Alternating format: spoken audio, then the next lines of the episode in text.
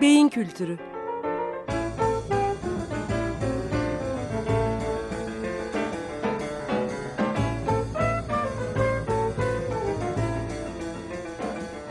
Tarihten, sanattan ve edebiyattan örneklerle beyin.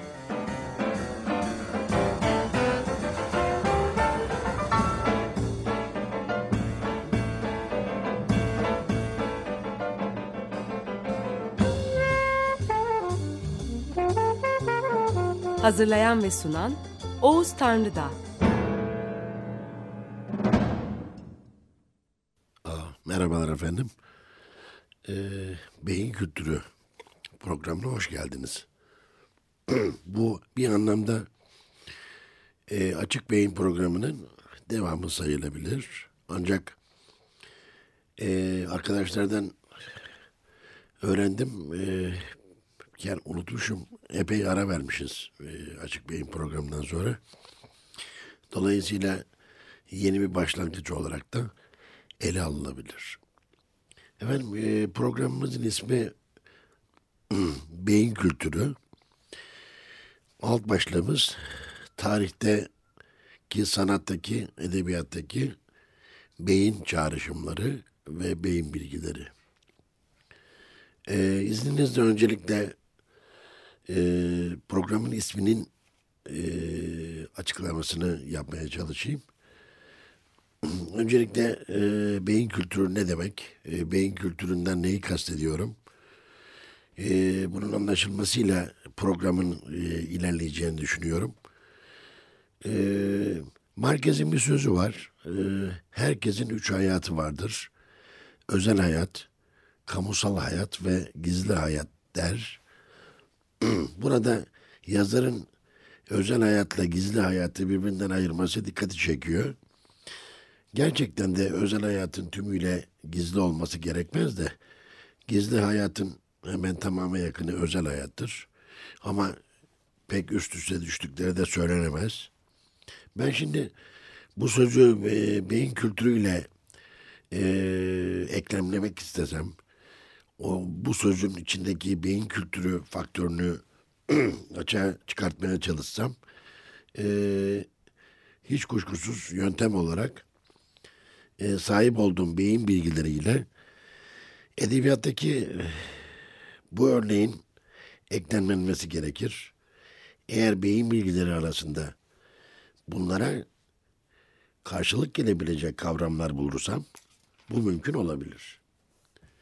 Örneğin bellek işlevleriyle hayat türleri arasında bu türden bir bağlantı kurmayı deneyebilirim. Böyle bir uğraş içine girdiğimde e, kendi tarafımdan bellek türleri aklıma geliyor.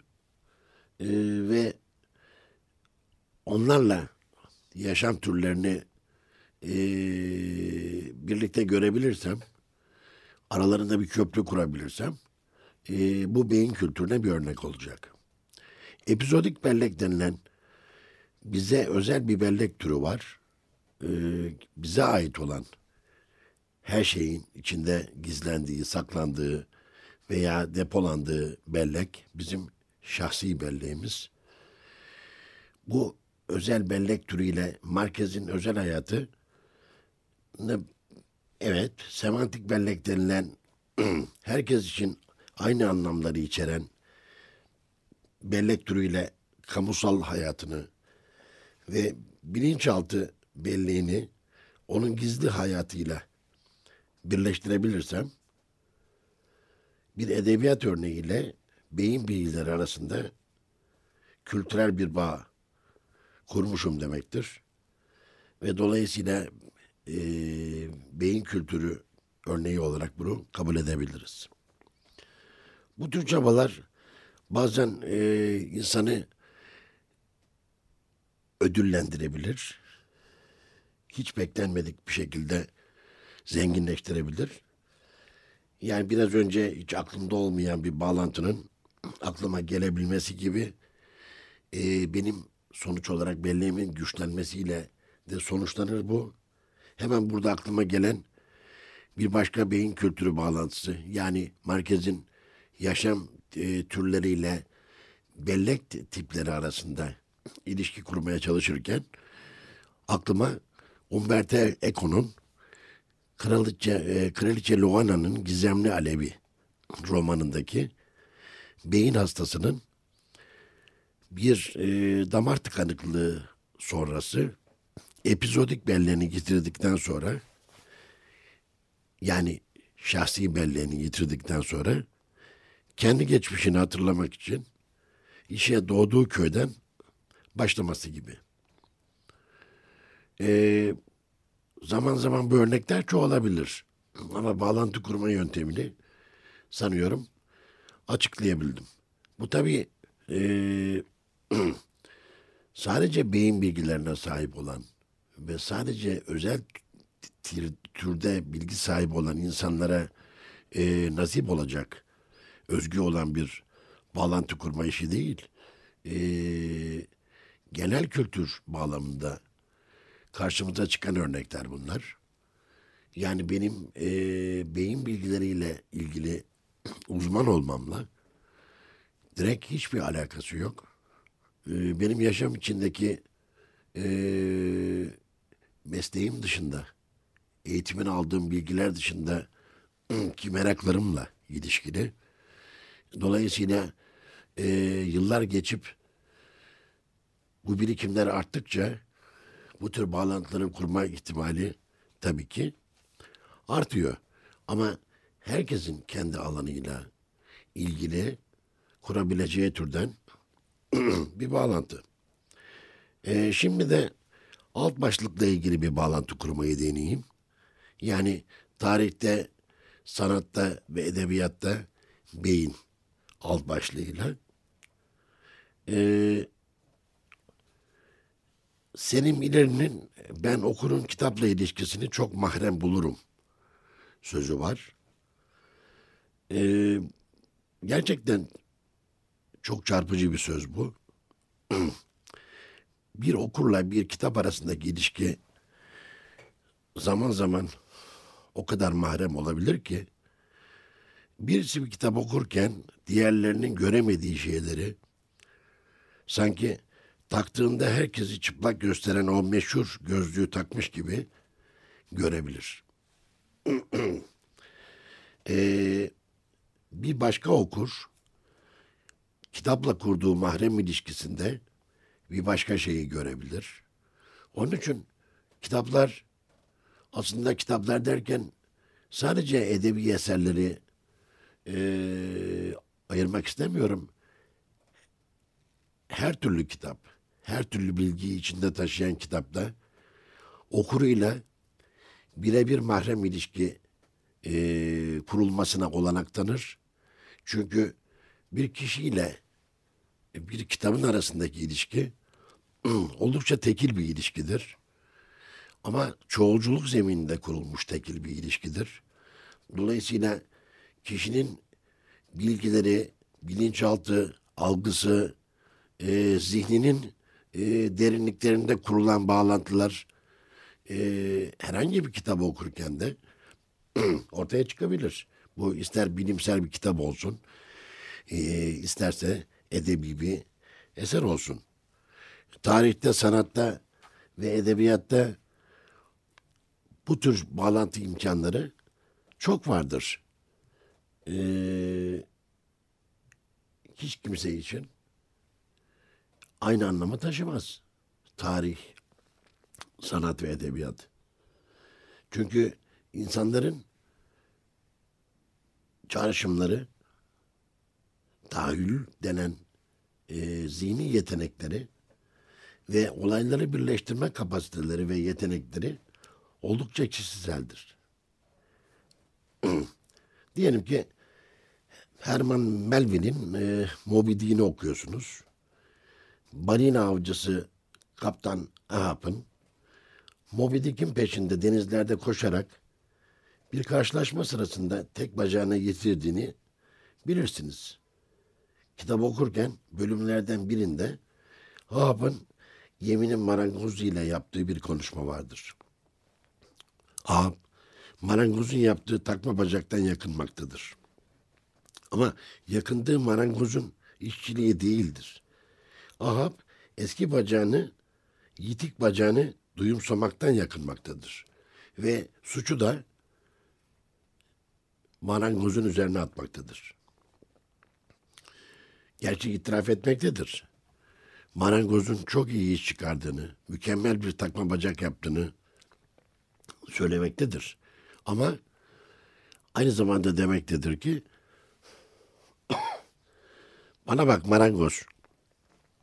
Bana öyle bir bacak yap ki bu rahatsız edici, kurtulamadığım duyumsamadan beni kurtarsın. Eğer beyinde gövdenin kurulu bir şeması olduğunu biliyorsanız veya bir yerden okumuşsanız burada edebiyattaki beyin bilgisine, beyin kültürüne ulaşmışsınız demektir. Ben bu program içinde tarihten, sanattan ve edebiyattan farklı örnekler vererek bu bağlantıyı kurmaya çalışacağım. Ve hep birlikte beyin kültürümüzü arttırmaya çalışacağız. Ee, inanıyorum ki okudukça, karşılaştıkça, inceledikçe bu bağlantıları daha fazla sayıda, daha farklı sayıda e, kuracağız. Ve dolayısıyla programın ilerleyen e, bölümleri içinde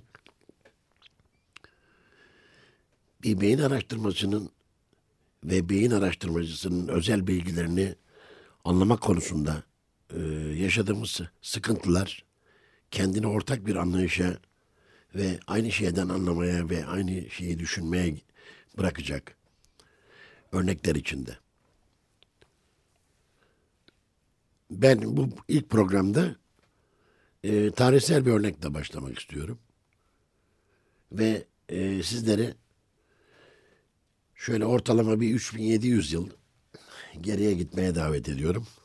Mısır'a. Eski Mısır'ın Orta Krallık dönemine e, davet etmek istiyorum.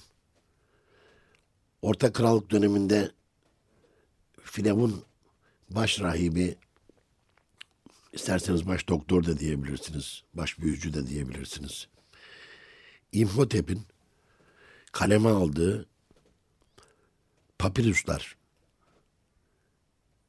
bu manada bizi çok şaşırtan, ilgi çekici beyin bilgilerine sahiptir. İmhotep'in kaleme aldığı papirüslerin içinde şöyle bir 30 30 kadar yani 28-30 arasında olduğunu tahmin ediyorum. Savaşlardan yaralanarak e, dönmüş askerlerdeki bulgular tartışılır.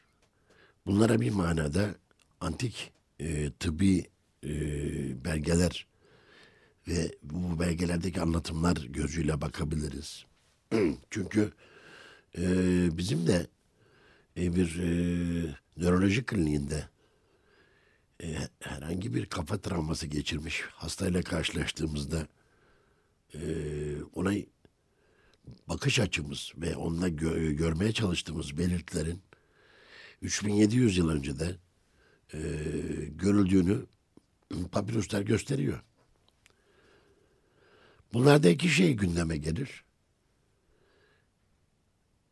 Bunlardan bir tanesi kafasına darbe alan bir kişinin vücudunun karşı tarafında felç geçirmesi veya felç gelişmesi bilgisidir. İkinci bilgi ise yine kafasına darbe alan bir insanda konuşma yeteneğinin kaybolmasıdır. Bunlar papirüslerde gayet açık bir şekilde belirtilmiştir. Hatta e, konuşmanın yetimiyle ilgili tanımlarda kafatasının hangi tarafına yani sağ mı sol mu hangi tarafına darbenin vurulduğu, darbenin alındığı veya kemik kırığı varsa kemik kırığının geliştiği bile söylenmiştir. Bugünkü bilgilerimiz içinde konuşma ve dille ilgili merkezlerin beynin sol tarafında olduğunu büyük olasılıkla biliyoruz. Ve e, sol beyni konuşma beynimiz, dil beynimiz diyoruz. Bu bilgileri doğrular e, biçimde papiruslardaki konuşma yetimi hastalarında kafa darbeleri sol tarafa alınmış darbelerdir. Ve kafatası kemiği kırıkları sol tarafta e, gelişen kemik kırıklarıdır. Ve dolayısıyla bu ilişkinin yazılı tarihteki ilk örneklerinden veya ilk örneğleri ilk olarak dile getirilişinden söz edebiliriz bu papirüslarda. Eski Mısır'daki beyne bakış açısını eee söylememiz gerekirse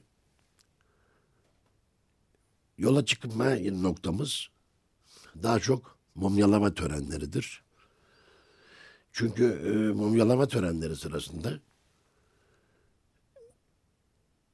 bütün iç organların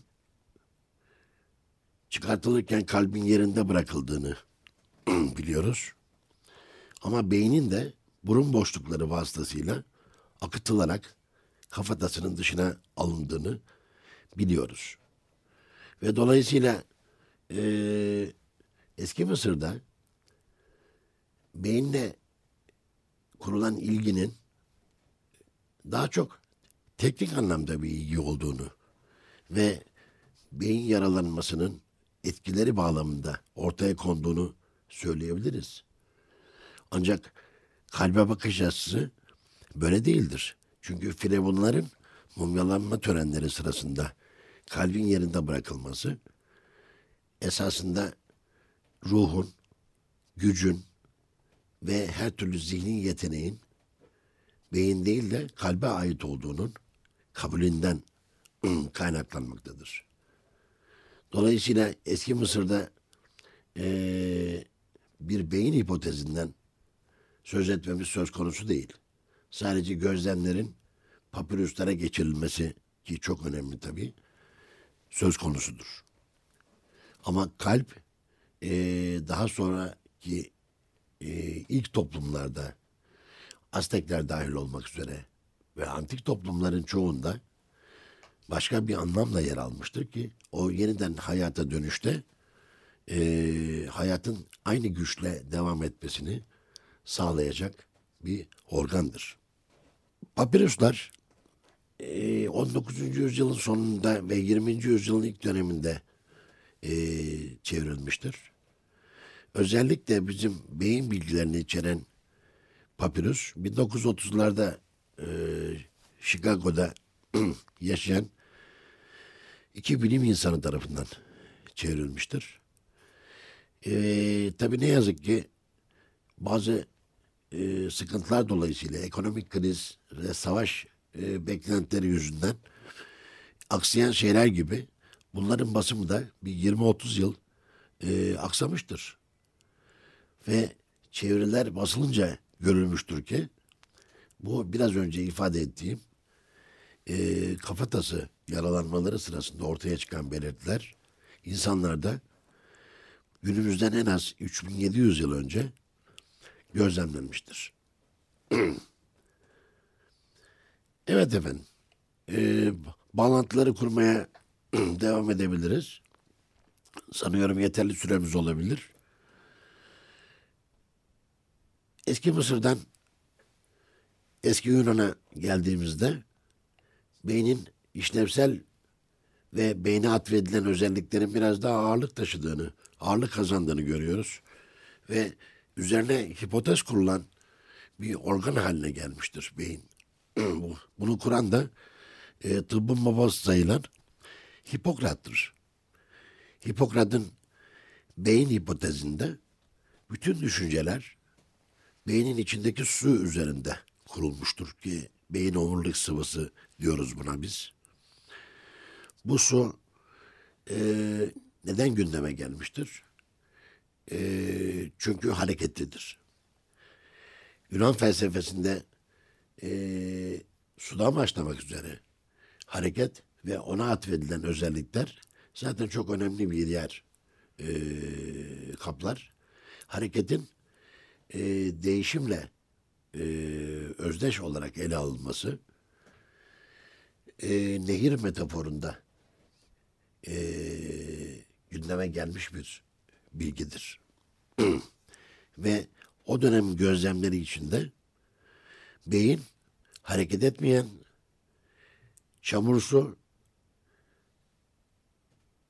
kendisinden hiçbir işlev beklenmeyen bir organ olmasına rağmen beynin içindeki su hareketi dolayısıyla nasıl dış dünyadaki su değişimin kaynağı olarak kabul edildiyse beynin içindeki su da insanların davranışlarını bize izah edecek ve ruhsal dünyalarındaki inişleri çıkışları ve giderek beyin hastalıklarını bize izah edecek bir unsur olur. Ve Hipokrat e, bu suyun hareketi ve miktarı üzerine ikili bir hipotez kurar. Ona göre beyin suyunun azalması çılgınlıkla sonuçlanır, delilikle sonuçlanır. Buna karşın beyin suyunun artması bunamayla sonuçlanır. Hala günümüzde sokak jargonu içinde kullanılan beyni sulanmış, kafası sulanmış metaforu oralardan kaynaklanıyor olsa gerek. Ve ayrıca gün, günümüz bilgileri içinde beyin suyunun artmasıyla ortaya çıkan bir bunama çeşidi de vardır zaten. Beynin e, nedeni bilinmeyen durumlar ve hastalıklar sonucunda maddi yapısından kaybıyla birlikte eksilen beyin dokusunun yerini beyin suyu alır ve dolayısıyla beyin suyu zihin zayıflamasına ve bunamaya eşlik eder. Bugünkü örneklerim içinde e, 3700 yıl önceden başlayarak e, binattan önce 5 beş, 5. asıra kadar e, beyinle ilgili iki büyük medeniyet içinde bir gezinti yaptık ve eski Yunan medeniyeti içinde beynin e, kalbin yanında ikinci sırada yer almasına rağmen eski Mısır'da önem kazandığını ve bazı düşüncelerin beyin üzerine kurulduğunda gördük. Bundan sonraki programlarımda e, tarih, sanat ve edebiyat örnekleri içinde beyin metaforlarını araştırmaya devam edeceğiz ve bulunan bilgileri birlikte yorumlamaya çalışacağız. Hoşçakalınız efendim. Beyin Kültürü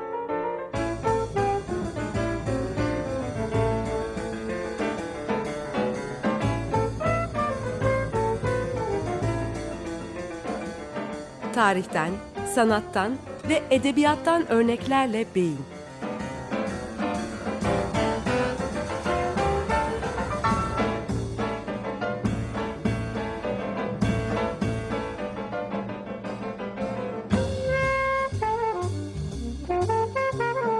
Hazırlayan ve sunan Oğuz Tanrıdağ.